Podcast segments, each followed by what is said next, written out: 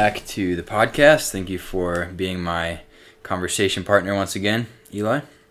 Yeah, thanks for having me again. I really uh, enjoyed your last podcast on Friedrich Nietzsche on the Daily Intellectual. That was great. Weekly, I'm not that uh, I'm not that competent in my podcasting ability. Giving you Just too much whatever. credit then. Yeah, well, thank you. I'm glad you enjoyed it. Um, what were what were some of your takeaways? And well, I guess we should start a little bit before that. Uh, what is what is some of your background on the work of Nietzsche, and what have been your thoughts as you've learned about him? Mostly, I've just heard about Nietzsche and um, and after the fact read Nietzsche because of commentary on Christianity and commentary on how to live a productive, active, um, positive life. Maybe not positive in the way that most people think about it, more as in gaining more power for, for yourself. And we'll talk about that, I'm sure, the meaning behind what he means by power. Um, but his ideal is uh, attractive to me, and I think it's attractive to a lot of people because it's very counter. It's, it's very countercultural. Even now, he critiques a lot of things that we take for traditional and common morality, things that are very apparent to a lot of people. Yeah, we kind of flip take them it for granted. yeah, we take them for granted. and We don't really think about what we feel when we um, adhere to these strict moral um, boundaries. Yeah. Yeah, uh, like the things that we do where, I mean, when I uh, read through Beyond Good and Evil recently, uh, it struck me how he critiques almost everything that he can, uh, whether that's traditional philosophy or traditional morality. He kind of takes each of those things and says, well, why, why do we do that? Or why do we um, believe that to be true. And like you said, I think a lot of people don't even question those things. It's just like somebody might say, well, like, why not? Like, what's the reason why? Why we wouldn't do that? And then Nietzsche might come back with something like, well, like, here's the reason why, and here's why I practice differently. And uh, at times I wondered if he was a contrarian for contrarian's sake like he goes after uh, in Beyond Good and Evil, he goes after Kant, he goes after Plato, he goes after uh, basically everybody. Like everybody he can think of, everybody he mentions is some kind of critique against their. Does, Their does he give a critique on Schopenhauer? He does, yeah. Yeah. Which is interesting because uh, from what I read about Nietzsche's background, Schopenhauer was a big influence. Um, and I guess I guess his opinion of Schopenhauer through time kind of uh, went from a high opinion to a much lower opinion through time Yeah. and uh, yeah, I- just like off the bat, I I wonder if Nietzsche's kind of like negative, like he, for instance, his his works were not highly praised in his lifetime. I don't think he was nearly as well known in his own lifetime, and I think that's true with a lot of artists. But late, it took quite a few years after for him to gain prominence um, in his field and just in the general eye. So I just kind of wondered also, like, are some of these things because he's uh, discontented with life and discontented with the response that he's gotten? I know he had like health issues too, but yeah, those are some of my thoughts as I read his work. Yeah. Well, with um, Schopenhauer, he it's definitely said that he was Nietzsche's mentor for, at at least his intellectual mentor, for a large portion of his um, intellectual maturation. And someone uh, once said that there there that Nietzsche's philosophy is a negation or an or an attempted uh, off is the way he said it of Schopenhauer's pessimism and his just dog eat dog mentality of how the world works. Is that the the German S C H L schluffing, or is that Sh- schloughing. schluffing? Not even sure if that's a word, but Why not? Um, yeah. Uh, so, and I don't know this myself. Was Schopenhauer physically present during that maturation process, or was it more of him being influenced by his work and um, being like kind of going off of his work? You know. it's possible uh, that I could be wrong about this, but I believe he was a professor at the same university. Was that uh, Vienna?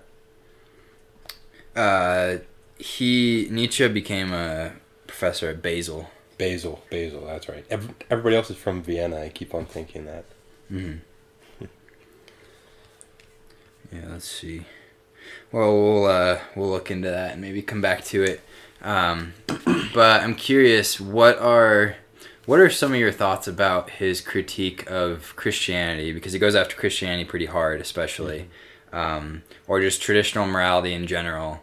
Uh, you you said that you find some of that critique uh, to be um, revolutionary in some sense. Uh, what like when you were when you were first when you were first hearing about Nietzsche or learning about Nietzsche, um, what stood out to you in, in those critiques? First off, I want to just kind of say that there are things when we look at Nietzsche, the things that he gives critiques on are things that a lot of Christian uh, leaders have been talking about for, for a long time, mainly to check your intentions. And you, you said he critiqued Kant a lot, and Kant was big on intentionality.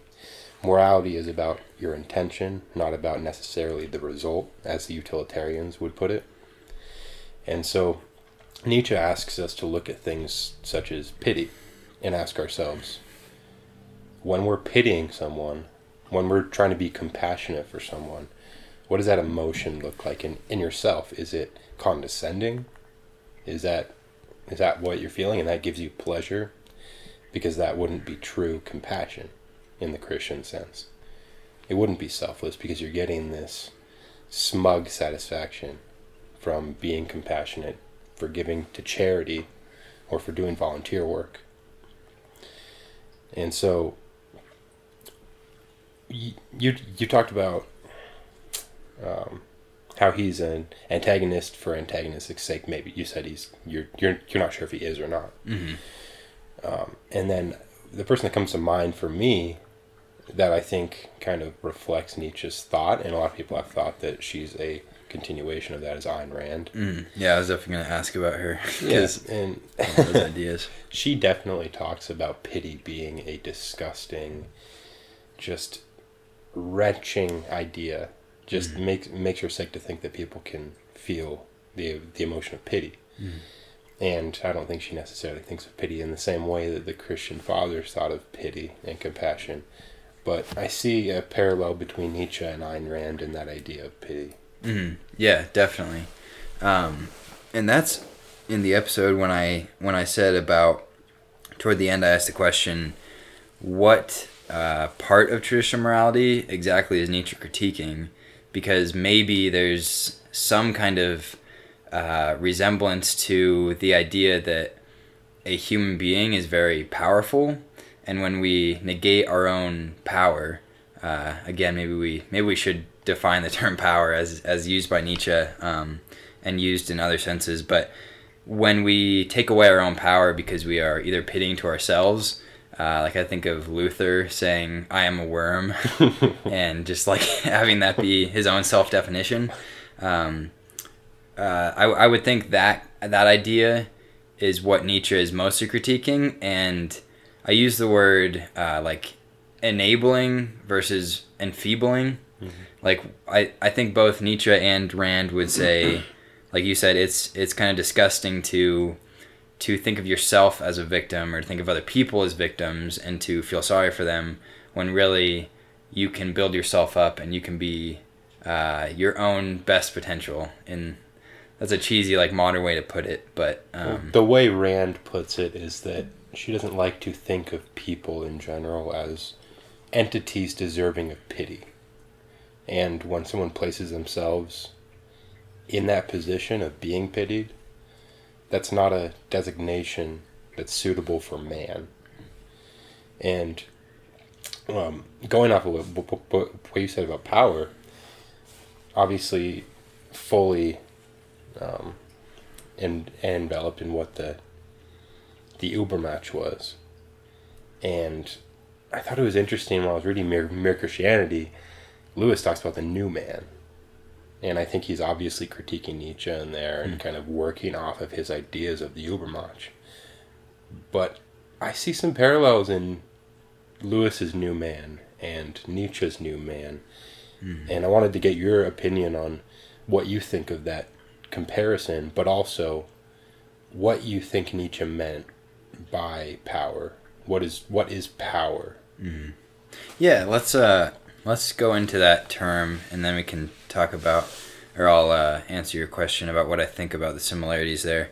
Uh, so power, by my understanding of when Nietzsche refers to power, and when I when I think about that, when when he describes this idea of power essentially being a person's ability to dictate things around them, uh, I myself think of how human beings are drawn to confidence, and I, I've been thinking about that for a while. Why are why are we so drawn to confidence? What do we find attractive in a confident person?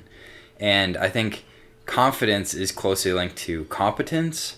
And if you are around a confident, At least it should be. well, yeah, if it's if it's true confidence, generally there's something to be confident about. Yeah, yeah. Um, but but if you're around a confident and therefore a competent person, the weight falls less on you. And I think that's part of the reason why people are drawn to a confident person is because they know if they're around that person, they can handle different things that come up, and they won't have to be dragging that person along. Maybe even they want to be dragged along, uh, being around somebody like that. Um, but so that's what I see. That's what I see kind of on a daily basis of of Nietzsche's idea of will to power is that we are all striving to be um, competent individuals, and it is not that we are trying to be uh, loving to our neighbors necessarily. Like that's not what I think Nietzsche is like critiquing somewhat is the I, I, I talked about this in the podcast the slave morality of traditional morality systems, um, and he wants to get back to the master morality, which he cites as being the the dominant uh, ideal, the dominant morality for a majority of human history, until the slaves kind of uh, started started promoting this slave morality to try to equalize things. But he said, let's get back to uh, attempting to be com- uh, competent people, attempting to be um, able people, and not negate ourselves, negate our own ability. What do you think of that? I think yeah that that pretty much falls in line with what I see as his idea of will to power. I think it's interesting to think about this. Did Mother Teresa have a will to power? I think she definitely did. She had a will to power to have the power to propagate love and compassion and help for the for the poor and the needy and to possess a power to inf- to influence the kind of needs and causes that she wanted to influence. She needed to have a form of power and that is the power to influence events and things going around you in in your environment. So mother teresa had a will to power. Lewis had a will to power. In ecce homo nietzsche would say that jesus had a will to power. And it's evident in the fact that Christianity has long been the reigning, at least the most populous religion of, of, of the world for a long time. At least the Western world. True. Sorry. Yeah. I know. I know. Like today, it's like thirty three percent is uh, Okay. Christian, but I guess I, don't- I don't know if we have the numbers through the rest of history for like Buddhism, Hinduism, right. Taoism. Yeah. But But. I think that was Nietzsche's argument essentially, was that in his world around him, Christianity was the reigning influence and they had the most power. Mhm. And that came from Jesus's initial, Nietzsche would say corrupted and bastardized view of what the world should be. Mhm. So about Lewis and Nietzsche, do you Mhm. think there's any correlation there? Yeah. Um, I was just gonna say a couple quick things about Jesus. Mhm. Uh, shameless plug here. That's what my next episode on Weekly Intellectual is gonna be Shameless plug, Jesus. Jesus. uh, it's going to be a non religious look at Jesus. Um, but I, I find it interesting that in Thus Spoke Zarathustra, Zarathustra says if Jesus had lived long enough, if they didn't kill him, he would also be of the same mind as Zarathustra was. And Jesus would basically have renounced his own sayings of slave morality, his own ideals, um, because he would have become old and wise enough essentially was my my take my understanding of what Zarathustra says in that book. Um, but the he also just heavily Nietzsche critiques the life of, of Christ and basically says um, it's mostly fable. Uh, but anyway, so that's interesting um, kind of take on it. But then as far as uh, so Lewis's idea of the new man and Nietzsche's idea, I do see some similarities there, and it's interesting. I you can almost see parallels between the religious ideals of of what you might call uh, those those ennobling ideas.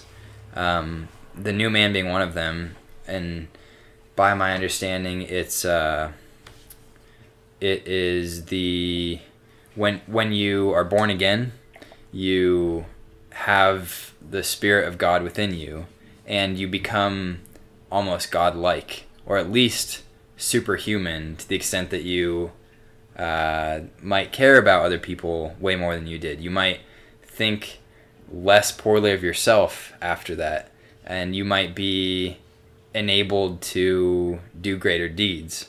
Um, so that kind of like strikes a chord with Mother Teresa and C.S. Lewis, um, and just everyone having will to power. I think in order to be known, in order for your ideas to be uh, propagated, you have to have some kind of effective voice. And I think both Lewis's New Man, um, I if I remember correctly, he says that that that person, if you met him on the street, would have much more time than you seem to have. He'd be much less hurried, and he'd be basically in greater control of the situation around him. And more interested in what you had to say to him than what he has to say to you. Yeah, yeah. And so that ideal, see, I don't I don't see that great of a stark difference between that idea of a person and what Nietzsche says cuz Nietzsche when he says God is dead, he then goes on to say we must become gods to fill in the gap. Mhm. Otherwise there's going to be disaster. Mhm. Tyrants are going to take over the sheep herd, which is the people without the god ideal. Um, so we have to become gods ourselves. I don't I don't see a big difference there. So But- you so you just said that tyrants would take over the sheep herd and they Mhm. would follow them just because they are sheep essentially. In I I find it interesting because in, in your podcast you talked about how the evil that he saw brewing in his time you you call it so, socialism and you said that his greatest hero was was was Napoleon, Mm. right? Yeah. So he almost seems to me to be in support of a hopefully competent dictatorship. And how would you have that without people being sheep? Mm. Because if socialism and if democracy is a con and a a hindrance to the emergence of the Übermensch, how I don't like him critiquing dictators. because I don't see how that meshes with his idea. hmm Yeah, yeah. Um, one thing that really stood out to me about so he was against democracy and socialism, and against tyrants. So yeah, it's almost like what's left uh, in in regular governance. Um, but I, by, by my understanding, at his time, democracy was just starting to gain a foothold because the the U.S. had done it for Mhm. about a hundred years up to that point. he, he he had probably seen the disaster of the French Re- the French Revolution, Mhm. and it's interesting that he he would have seen the French go back to a dictatorship Yeah. after the great Re- the Great Revolution Mm. and the equality the the equality fraternity of the revolution. He would have seen them renounce that Mhm. and go back to Napoleon's nephew. Yeah, and and that stabilizing force that that was the return. Liberty, sorry, liberty, equality, fraternity. Mhm. Couldn't couldn't think of the third one. Yeah, and so yeah, in my mind, I just thought like maybe he was for monarchy, maybe that was his ideal uh, government structure. I, I can't say that with any sh- with any surety, but If, if I had to take a guess, I think it would be meritocracy. In any, that's a very broad term, and it's not really. It's just ruled by the best. Hmm. yeah. But how is that different than Stalin and Hitler? Well, I, I think I think if we were to ask him, if I assume what he would say is that Stalin was one some kind of a brutal demagogue, and he took over the reins of power, and it was just him. Whereas I think Nietzsche would optimally have a kind of re- a kind of republic of best people, just like Socrates wanted. The rule of the best, a council, group of Übermensches, and um, there's that there's that phrase will there's the phrase knowledge is power, and I think it's very interesting in the way that we talk about power and how Nietzsche may have thought of it. And go back to one of Nietzsche's old bugaboos, Socrates. because hmm. Socrates thought that knowledge, the progression of knowledge, breeds greater virtue. And jumping around a lot here, but if you go back to C.S. Lewis and his New Man, you almost think of Lewis talking about the what what down the road looks like of Socrates is for virtuous man. They gain the knowledge and the accessibility of what God wants to give these people, making them into sons of God. And that is the increase in knowledge and hence the increase in power. Mm. The power to do things that are selfless and adhering to the virtues of Christianity and of Christ. Mhm. So, the two people I don't think Nietzsche would agree with very much at all, I think kind of kind of show that as their idea of a person. Mm. And I think that's kind of the same. Yeah, and um, I was going to mention one other interesting thing in Beyond Good and Evil. Nietzsche said, "With with the thousands in a single civilization, seven or eight great men will be developed." Well, there's your counsel, I guess. Yeah, yeah, and I didn't know. I didn't know if he meant uh, through time, like from the period of the Roman Empire, seven or eight would be great, great rulers or great oh, men. Oh, you're saying from the time of the Roman Empire, no, I'm, or you're saying every every generation. I didn't know if he meant the entire extent of a civilization from beginning to end, or if he meant seven or eight at one time. I think what he meant is through the entire extent of the civilization. Oh well, then you're not gonna have a council. Yeah, and that's what. So I think that just Then you would the almost question. have to have a dictatorship at that point. Yeah, or some kind of uh, triumvirate, at True. least. Yeah, yeah. Um, but, but yeah, no, I think I think you were correct in in the critique of saying how how is that not a dictator? And lots of people think that Napoleon was something of a dictator, like that he was a tyrant in himself. Well, he created his own triumvirate as a as a cover for his dictatorship, the way I see it. So hmm Yeah, yeah, interesting stuff. Um, so I think. Sorry, can I Yeah, say something real quick? I Yeah. so. Um, as far as progression to the Übermensch, I know you wanted to bring this up, and uh, I want your your your opinion on what this on on what this means. Nietzsche had the idea of the progression of a human soul towards. I'm I'm going to use the word enlightenment. And his idea was that people go through stages that he called the camel, the lion, and the child. Uh, can you kind of um, speak to that a little bit? hmm Yeah, yeah, definitely. And I was going to um, mention that next because I think uh, you mentioned that was one of the most glaring omissions from my podcast, or at least one that could uh, could use a little more commentary. Well, b- before you say it, I I think it is so important about Nietzsche because he presents all these great ultimatums and these great look at the finish line, run for that finish line, but he doesn't tell you how to move your feet. He doesn't tell you how fast to go. He doesn't tell you to pace yourself. Mhm. So the road to get to the Übermensch I think the the the camel, the lion, the child is a very interesting way um, where he says it in in so many words. Yeah, and after we go into that a little bit, I'd like to hear your take on the the theory that Nietzsche himself exploring the idea of the Übermensch and trying to get there led to his downfall or his uh, collapse. Hmm. Um, so maybe we can talk about that a little bit after. So Maybe. uh, in Thus Spoke Zarathustra, it- this idea of the camel, the lion, and the child was presented. And the basic idea is that the camel carries the burden because he is told to. He is basically a beast of burden, and that is the majority of people in the world. They are stuck at that initial stage.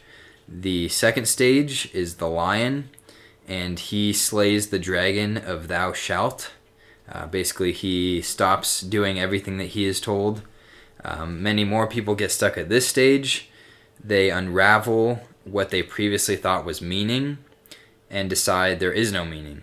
And so, when someone is a lion, they don't do what they're told and they start to question what they are told and what to believe, but they give up on meaning altogether and become nihilistic.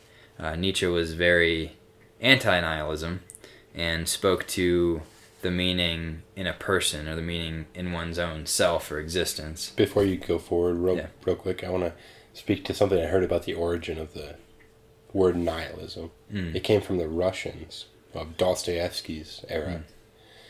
And uh, Do- Dostoevsky kind of helped to coin the phrase ni- nihilism because he wrote a book on how the nihilists were the ones who were rejecting the values and the morality of their fathers. Mm. And that's who they originally called nihilists, were the counterculture people of their era. Interesting. So- Was that uh, Notes from the Underground? you know? No, um, else? man, it was about a story in which um, this innocent child, kind of like the idiot at the beginning, uh, comes to be influenced by a group of radicals, political radicals, and it leads to his insanity and downfall. Hmm. Can't think of the name, but uh, may, maybe I'll bring it up if I can find it. Mhm. Okay. Yeah, and then the last stage in that is the child. The child is the uh, last stage, and that child begins to say yes to things rather than rejecting all the old notions. So he replaces those old held traditions of what he has been told to believe with, with new ones after critical thought, basically. Um, it is the idea of a child at play. So one's own life reflects a child just kind of roaming around, um, exploring things, seeing new things, even creating new capabilities by that exploration. Um, which reminded me, just as I as I heard this, uh, these quick summaries from from Stephen West podcast, philosophize this. Um, I couldn't help when that last stage think about uh, Jordan Peterson's idea of the exploratory hero. I don't think it was his idea originally, but he talks about it in his book Maps of Meaning. And the idea of the exploratory hero is that ultra competent person who people are drawn to. I know Jordan Peterson is um, somewhat uh, influenced by Nietzsche himself, so that, that might be connected. Um, this idea of this exploratory person who is not held within boundaries, uh, whether it be in thought or actual physical boundaries, um, but is able to lead others in exploring. Mm-hmm. So yeah, what do you, what do you think about that, or where do you uh, where do you want to go with that? Yeah, so there's. I, I feel bad that I can't remember who it's by, but there's someone who says um, a man is not so much himself as when he is at play. Do you remember that? Someone said that. It was either Was it Tolkien? Hegel, maybe? Or, Um, but there's the idea that people are not so much people as when they're at play because it's not a means to an end. And uh, that's uh, that's what, what Kant would say. People are people are the end. They're never the means. And then Aristotle would say in the would would say in the Nicomachean Ethics that his idea of the perfect life is the active life where you're doing things that are for their own sake and never for an end. Mm. And it's like the Isle of the Gods. It's what the gods do on, on Olympus, is what Aristotle like, likened it to. Mm. Because they they do things out of just the pleasure of doing them, and they can sometimes seem fickle, and they can sometimes seem like they're not planning forward. But that's what someone with power looks like. Mm-hmm. And I think it's interesting when you look at like children playing. They're they're not they're not trying to accomplish anything consciously. And I think it's interesting that you brought up Jordan Peterson because he did a lot of work on the psychology of human development up to the age of seven, and then it gets concrete, and you build on those things as you get older. Mm. But up till the age of seven, Jordan talks about watching children at play. Mm-hmm. And going off the uh, notions that Piaget studied. Yeah, yeah, Piaget. Yeah, yeah, yeah. And uh, his idea was that you, you look at children and they're unconsciously gaining more power by practicing being an adult, essentially. But it's fun to them. They're not doing it to consciously be an adult. And I think that's what Nietzsche would like for human beings, is for us to give to our Dionysian side as opposed to our Apollonian side. Mhm. And because Dionysus is about instinct, it's about feeling. And that's a better gauge for where we're really supposed to be in life Mhm. and what we're supposed to be doing and pursuing. Yeah, and I I found that very refreshing in studying Nietzsche, that appeal to emotion, appeal to passion, because that's not very much appealed to in higher thought, and I think that Nietzsche kind of prophesied, along with the death of God, prophesied that there would be this death of, of soul, of of uh, you know the idea that we do things for a reason there is purpose behind it. Clear meaning. yeah and he he had to speak against nihilism because he saw nihilism being a big issue in the coming time um, and so it's interesting that like his his critique is both a critique a critique of traditional morality but also a very forward thinking critique of what he saw replacing that uh, replacing that traditional morality, which was nihilism and uh, tyrannical rule and um, yeah, other things they saw unsavory as unsavory. Well, that's the that's a beautiful thing that I think people need to engage more with Nietzsche about is what comes after rebellion. Just like the French had their problem of providing something to take the place of monarchy. They had they had they didn't have no problem, but they they didn't they they they had no problem in their convictions of throwing off the oppressive monarchy that was over them. But what did they have to replace it with? The council that used the guillotine to its most efficient use since then. And with the camel, the lion, the child, you have the camel and the lion, which are very evident with people. You see a lot of people who are in the who are in the camel and the lion stage.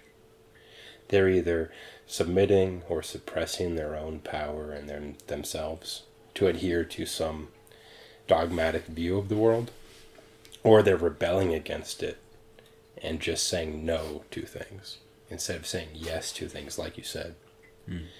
And I think modernity and posterity, that's that wrestling with saying no to things and choosing not to say no to things at some point and starting to say yes to things. Mm-hmm. If only Jim, if only Jim, Jim Carrey was here. Is are those the uh, ideas that he espouses? That, I think that's pretty much the motivational speaker in in a Yes Man. So Yeah. Oh, okay. yeah, he's a he's a pretty like um, otherworldly thinker at this point in his Oh, yeah. life. But um, yeah, so I think that prescribes pretty well. Also, like you said, the the modern dilemma, because I don't think we can help but start to unravel some of these traditions, and if they haven't become totally unraveled already, they are at least under heavy questioning in the Western world today, and uh, not not just in the religious sense. I think religious numbers are down, especially in the Western world, and they continue to decline. But even just the idea that I don't know that life has meaning. Basically, I mean that's nihilism. I was trying to think of a different way to to put that, but I just think that there is this underlying current of where do we go from here? What do we do from here? If we don't if we don't look to the same things or we're not looking to the same I guess you call it hope as our ancestors did, where do we find hope?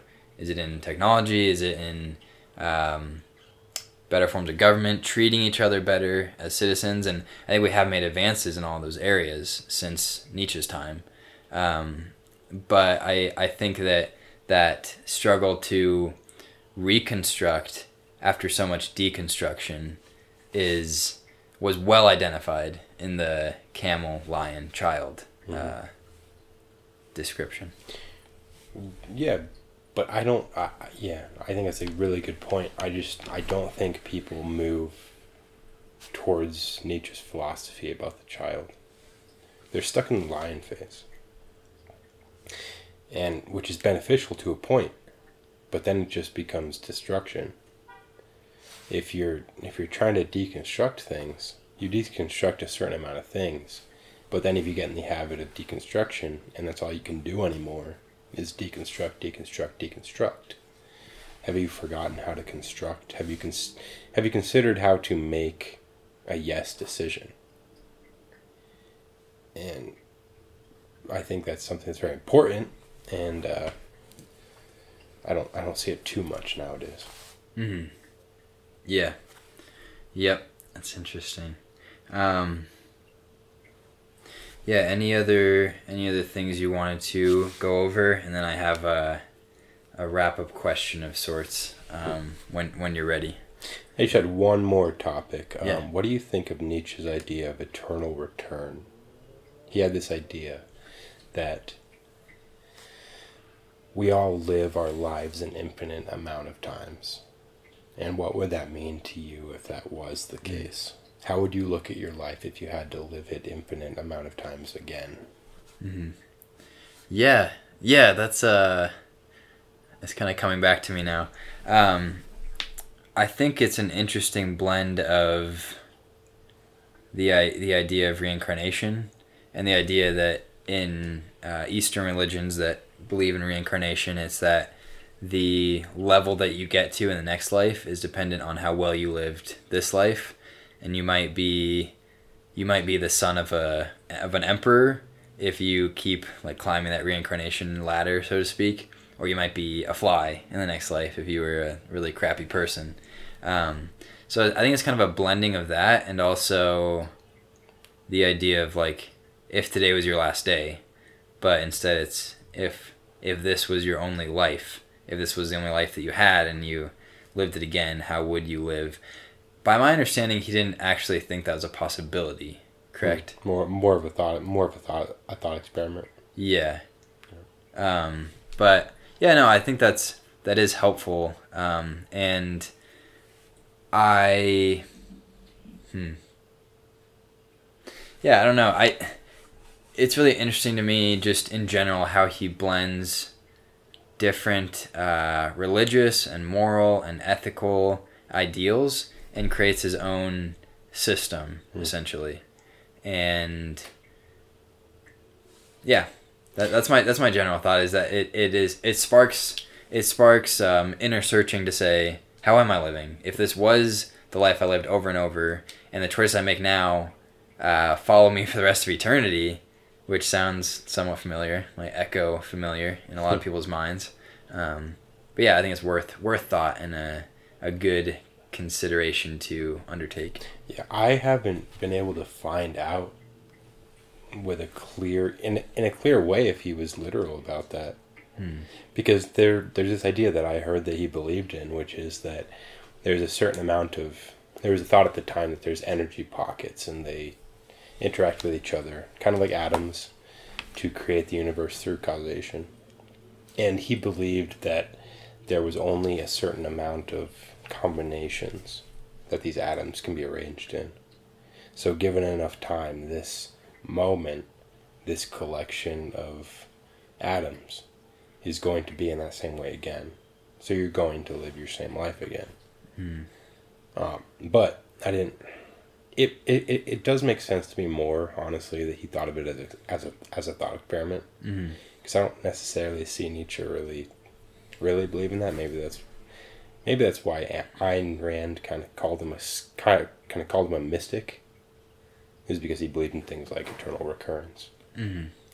But I think it is interesting that he. I think he probably used it as a critique towards the thought, the feelings of the afterlife in Christianity, or even uh, transcendence and reincarnation in Eastern religions, which Schopenhauer was really big on Eastern religions. Um, and so, if you look at eternal recurrence, you're you're gonna live this again, which might be in contrast to you're going to move on to a better life, and this isn't going to matter so much Mhm. which is different than I think most Christians would put it. I think most Christians would put it as yes, this does matter. And this matters in the same way that you're going to be starting from some point when you pass on. And I think C.S. Lewis tells us very well in The Great Divorce, but he talks about how people are just, even when they get there, they have ways to go. Mm. They may have gotten to a certain point in this life, but Yeah. Christ and God is going to help them progress and move up that mountain. Mm. That they're pointing in one direction in this life and building towards something. Yeah. Some people are going to have longer to go than others, Mhm. but I think Nietzsche was trying to c- c- critique his idea of how people thought about this life that he ran into. And Mhm. his idea was that this doesn't matter. God's going to provide us with a new one, so what's the point in killing yourself over this one? Mm. Yeah. Which, um, that reminds me of one other thing um, that I read uh, recently in Beyond Good and Evil. And that's just the one I most recently read of his. But uh, when. So he, he says that free will, the idea of free will, because as you say that, like it makes sense in my mind to conceptualize, but I don't see how free will can be divorced from any of those uh, ideas that you should live in such a way that your that your decisions matter. You're saying he didn't believe in free will? So in Beyond Good and Evil, he says the idea of free will has been refuted so many times mm-hmm. that it might survive only because of the refutations made to it, which basically spark the argument over again.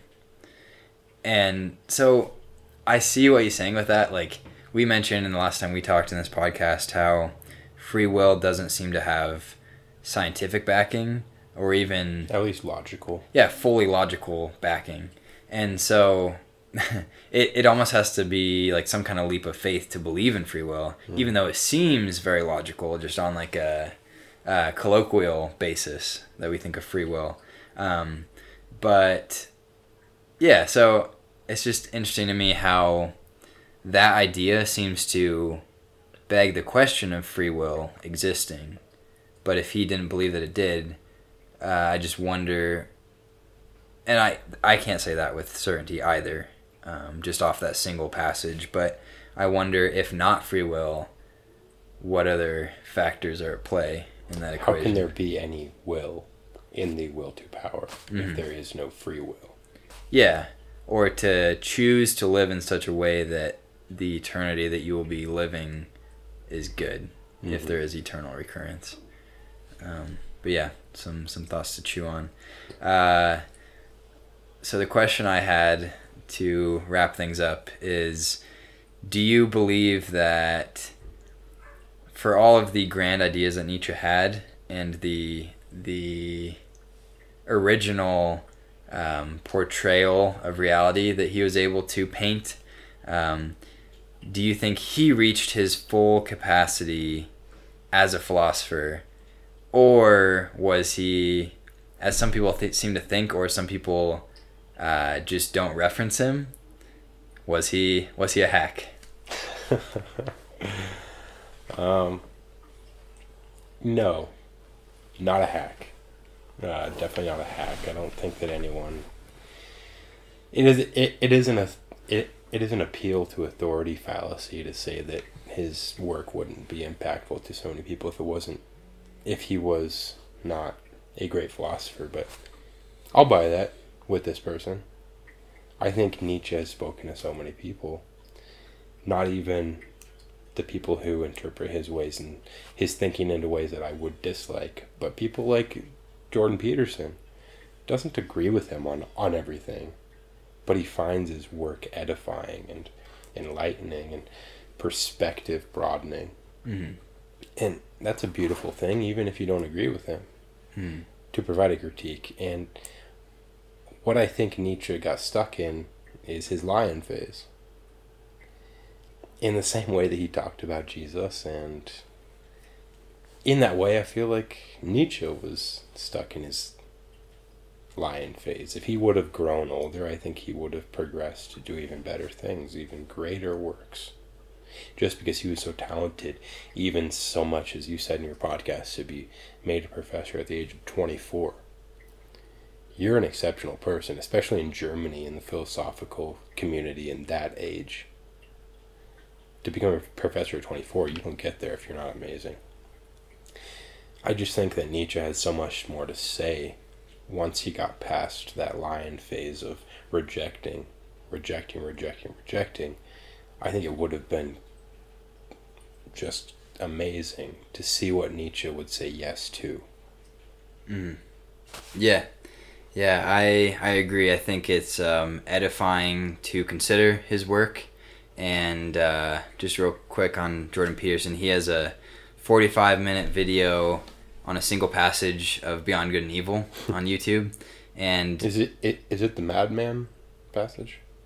um, I honestly can't remember off the top of my head, Okay. but uh, it's just called like 45 minute commentary on Beyond Good and Evil passage uh, for the title of the video. But uh, the, in in that video, he says Beyond Good and Evil and Nietzsche's work generally is heavy, like it it causes you to go deep within yourself, and that was my experience uh, going through Nietzsche's work and his life recently.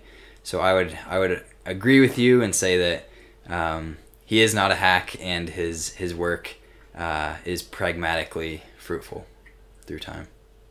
I agree. All right. Well, thanks for being on again. Thanks for joining me, and I hope to do it again. Yeah, and I am looking forward to some more weekly intellectuals. and uh, I, I enjoyed the last one. It really told me a lot of things that I did not know.